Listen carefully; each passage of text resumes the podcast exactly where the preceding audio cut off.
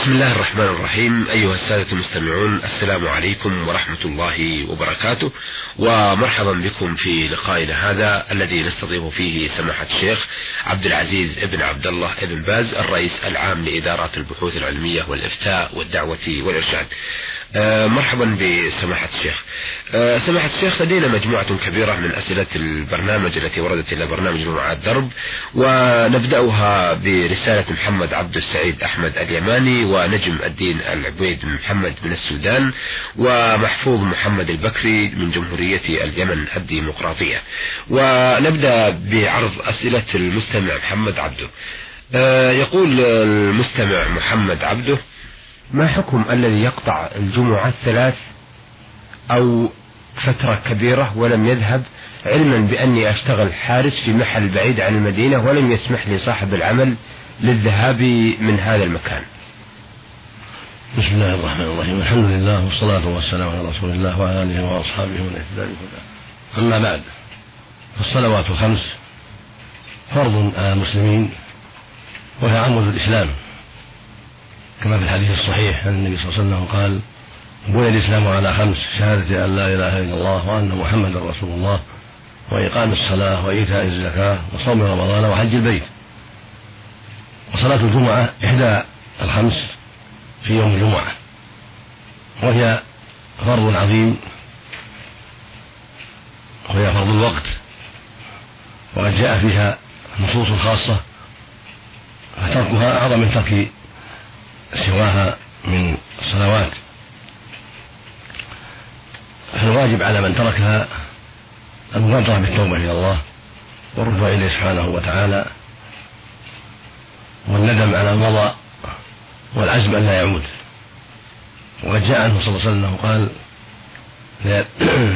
لينتهن أقوام عن ودعهم الجمعات يعني عن تركهم الجمعات. نعم. أو لا يختمن الله على قلوبهم ثم لا يكونون من الغافلين.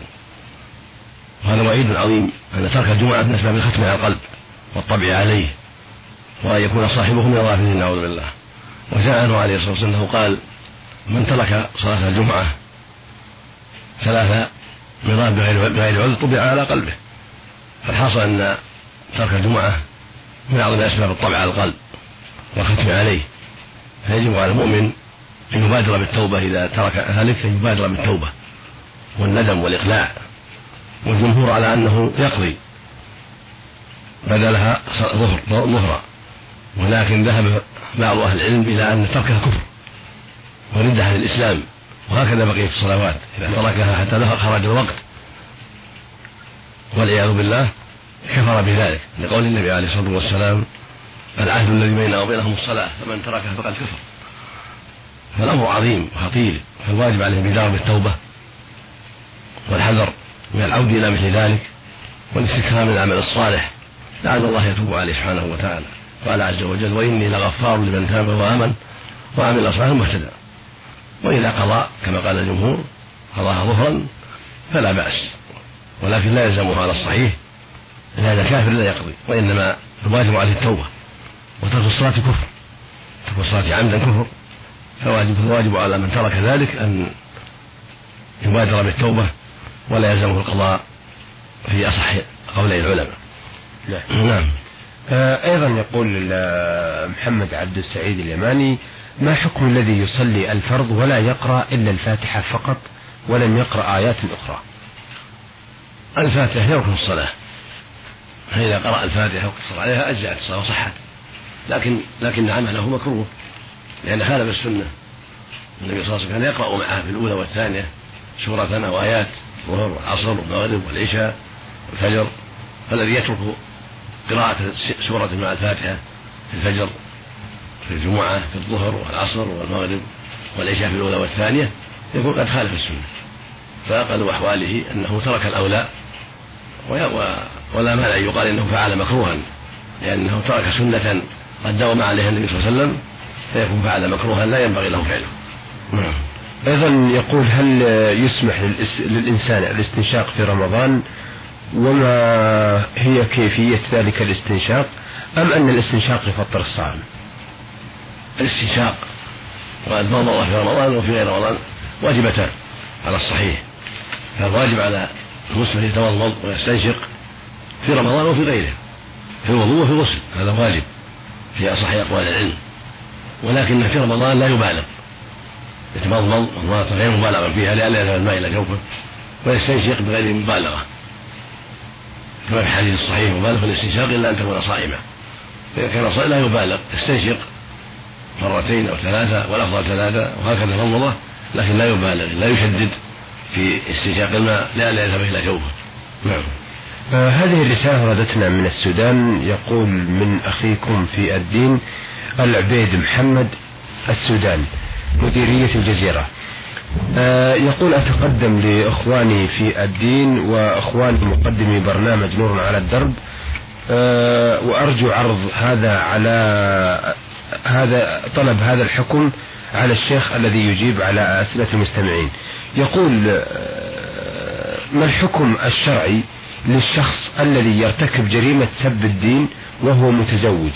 فإن كنت حوله أو قريبا منه فما الواجب الذي أقوم به نحو هذا الشخص وشكري لكم.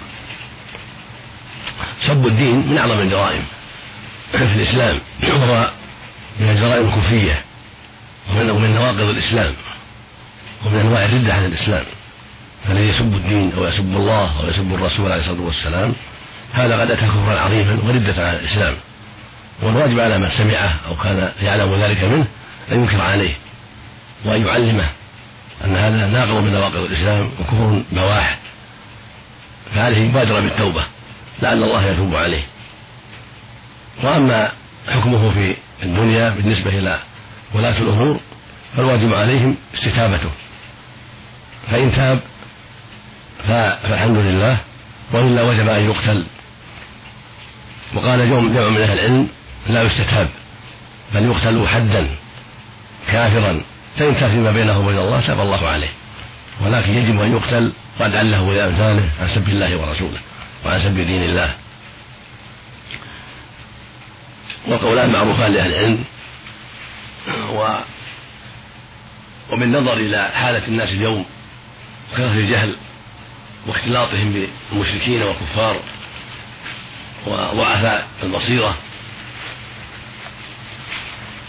يتضح له أن هذا الشيء قد يكثر في هذا الزمان لكثرة المخالطة الكفرة ولكثرة الجهل وغلبته على الناس ولضعف الدين والإيمان في قلوب الكثير من الناس فلهذا قد يقع منه هذا الشيء كثيرا فالواجب أن يردع عن هذا الشيء بغاية من التأديب الذي يردع الناس عن هذا ثم يستتاب لعله يندم على ما فعل ولكن لا بد من التعزيز لا بد من الأدب عما أقدم عليه.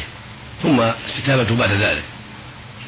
فيستتاب فإن تاب الحمد لله مع التعزيز والتأديب حتى لا يعود إلى مثل هذا. وإن لم يتب قتل حدا يعني قتل كفرا ردة الإسلام. والقول الثاني لا يستتاب بل يقتل فورا ولا يستتاب. لأن هذه جريمة عظيمة فلا يستتاب أهلها كما لا يستتاب الساحر. على الصحيح فهكذا من سب الله ورسوله وسب دينه من باب أولى لظهور كفره ولأنه هتك أمرا عظيما وأتى جريمة عظمى في سب الدين وسب الله ورسوله. وبكل حال فالواجب أن يستتاب فإن تاب وندم وأقلع وأظهر الخير وأظهر العمل الصالح فالحمد لله. وإلا قتل نعم. ولكن لا بد منه لا بد أن يعزر ويؤدب حتى لا يعود إلى مثل هذا ولو تاب. نعم. وإن قتل فورا ولم يستتب فهو قول جيد وقول قوي ولا غبار عليه. ولكن الاستتابة لها وجهها. الله جل وعلا أمر باستتابة الكفار ودعوتهم إلى ذلك. فإذا استتيب لأن الجهل يغلب على الناس ويغلب عليهم أيضا التساهل في هذه الأمور بسبب الجلساء الضالين وبسبب غلبة الجهل. وبسبب المخالطة الخبيثة للكفرة والمسلمين فإذا استتيب وتاب توبة صادقة وأظهر الخير فالحمد لله وإلا أمكن قتله إذا عاد إلى مثل هذا ولم يتأثر بالاستتابة ولا بالتعزير الذي فعل معه من ولاة الأمور. نعم. الله المستعان. لا حول ولا قوة آه هذه الرسالة وردت من جمهورية اليمن الديمقراطية وبعث بها المستمع محفوظ محمد البكري. يقول آه فيها محفوظ من من عادات بلدي حينما يموت شخص يقرأ عليه الناس ما يتيسر من القرآن الحكيم لمدة ثلاثة أيام ويؤجر ويؤجر قريب الشخص المتوفى أحد الناس بإيجاده قراءة القرآن ويؤجره قراءة كتاب الله بمبلغ معين ثم توهب وتهدى هذه القراءات إلى روح المتوفى. ما حكم هذه القراءة؟ وهل تصل إلى روح الميت؟ أثابكم الله. هذه قراءة بدعة لا أساس لها في الشرع. ولم يرد الشرع لا يدل على استحبابها ولا جوازها. فالواجب تركها وعدم فعلها ثم المستأجر أي ثواب له لأنه ما يقرأ إلا بالأجرة. وقد أجمع العلماء على أن لا يجوز الاستئجار على تلاوة القرآن. فالذي يستأجر ليتلو للميت وللحي أي ثواب له وهو لم يقرأ لله إنما قرأ للأجرة. فأي شيء يهدى المقصود أن هذا منكر ولا يجوز. والمستأجر ليتلو قد أتى منكرا عظيما ومحرما بالإجماع وليس له ثواب حتى يهدى فلا يجوز فعل هذا بل مشروع الدعاء له تعزية أهله. أما كونهم يرتبون الناس يقرؤون أو يستعيرون الناس يقرؤون الميت ويهدى له ثواب ذلك فليس له أصل. والاستجارة على هذا منكر وباطل نعم, نعم. آه، أيضا يقول محفوظ من آه، جمهورية اليمن الديمقراطية لي زملاء يحتجون بما ابتدع في الدين بأنها سنة؟ محتجين بقول رسول الله صلى الله عليه وسلم من سن سنة حسنة إلى آخر الحديث الشريف ويكرر دائما قول عمر بن الخطاب عندما جمع الناس أن يصلوا التراويح على إمام واحد بقوله نعم البدعة من صحيح البخاري. هل يثبت ذلك حجة, حجة لزملاء أم لا؟ هذا غلط. ومغالطة. ولا يجوز أن يحتج على إيجاد البدع وعلى إقرار البدع بهذا الحديث الصحيح من سن في سنة حسنة. لأن المراد سن في الإسلام المراد بذلك إظهارها وإبرازها والدعوة إليها بعدما بعدما أميتت أو جهلها الناس. ليس مراد الابتداع والإحداث لأن هذا يناقض قول النبي صلى الله عليه وسلم من أحدث في أمرنا هذا ما ليس فهو رد من عمل عمل ليس عليه أمرنا فهو رد. إياكم محدثات الأمور شر الأمور محدثاتها وكل بدعة ضلالة. فالأحاديث الصحيحة واضحة في منع البدع والتحذير منها وأنها من المنكر. فلا يجوز لأحد أن يحكم على البدع بأن حسنة لأجل فهمه السيء من قوله صلى الله عليه وسلم من سن في الإسلام سنة حسنة. هذا غلط في فهم السنة وتحريف للمعاني وإنما المراد إبراز السنة وإظهارها سنة أظهرها وأبرزها وبينها للناس حتى اقتدوا به فيها وحتى ساروا خلفه فيها بعدما جهلوها وبعدما غفلوا عنها. أما إحداث البدع فلا يجوز. نعم بل يجب على الناس أن يسيروا على ما رسمه الله لهم في كتابه وعلى ما رسمه الرسول صلى الله عليه وسلم في السنة. في وليس له أن يحدثوا في الدين ما لم يأذن به الله. قال الله جل وعلا أم لهم شركاء؟ شرعوا لهم من الدين ما لم يأذن به الله. قال النبي صلى الله عليه وسلم وشر الأمور محدثاتها وكل بدعة ضلالة. قال وإياكم محدثات الأمور. فإن كل محدث بدعة وكل بدعة ضلالة. وتقدم قول صلى الله عليه وسلم من عمل عملا ليس عليه هو فهو رد أي هو مردود. أما قول عمر لمس البدعة فقد فقد وضح أهل العلم أن مراده بذلك من حيث اللغة العربية لأنه صلى الله عليه وسلم رضي الله عنه آه، جمع الناس على إمام واحد وكانوا متفرقين في عهد النبي صلى الله عليه وسلم وفي عهد الصديق.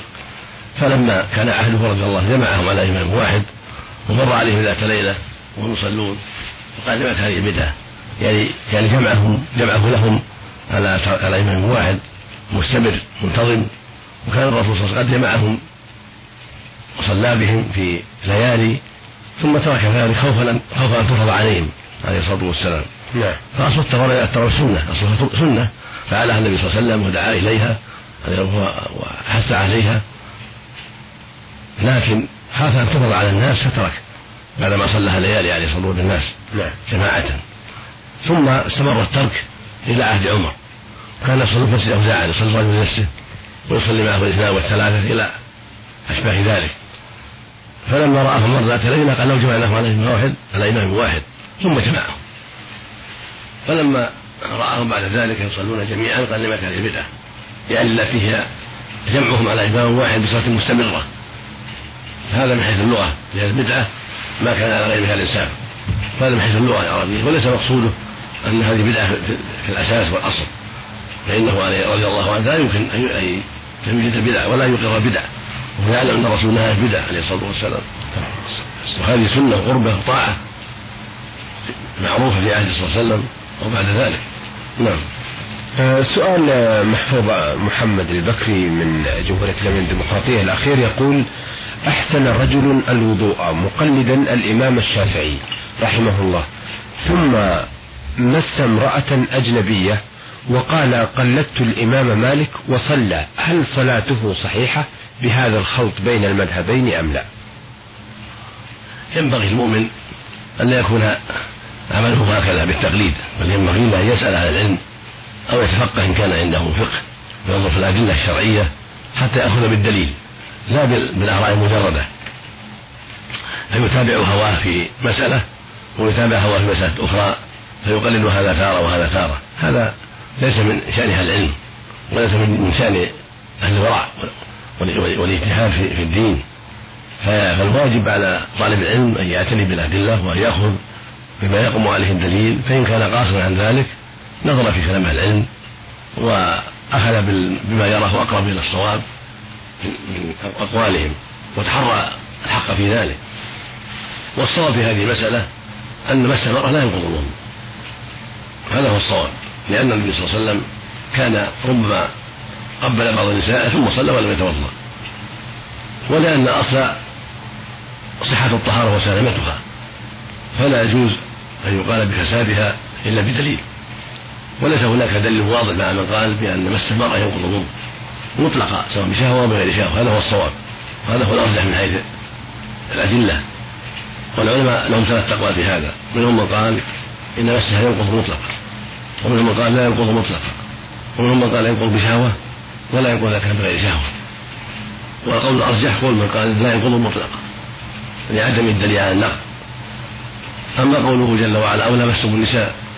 في قراءة أو لمستم النساء فقد فسر ذلك ابن عباس بأنه الجماع وهو الصواب. المراد به الجماع. ليس المراد الجس باليد المراد الجماع.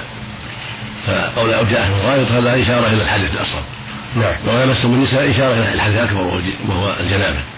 فأشار إلى هذا فيما يناسبه وهو الملامسة وأشار إلى الحدث الأصغر أو جاء من غائط فالحاصل أن الصواب في هذه المسألة هو مع من قال إن مس المرأة لا ينقض مطلقا. نعم.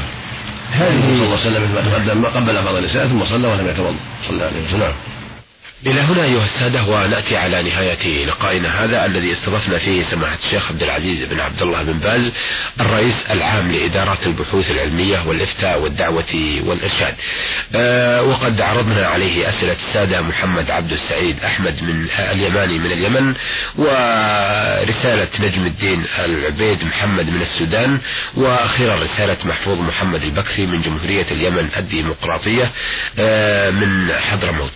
أه شكرا لسماحة الشيخ عبد العزيز وشكرا لكم أيها السادة وإلى أن نلتقي بحضراتكم إن شاء الله تعالى. نستودعكم الله والسلام عليكم ورحمة الله وبركاته.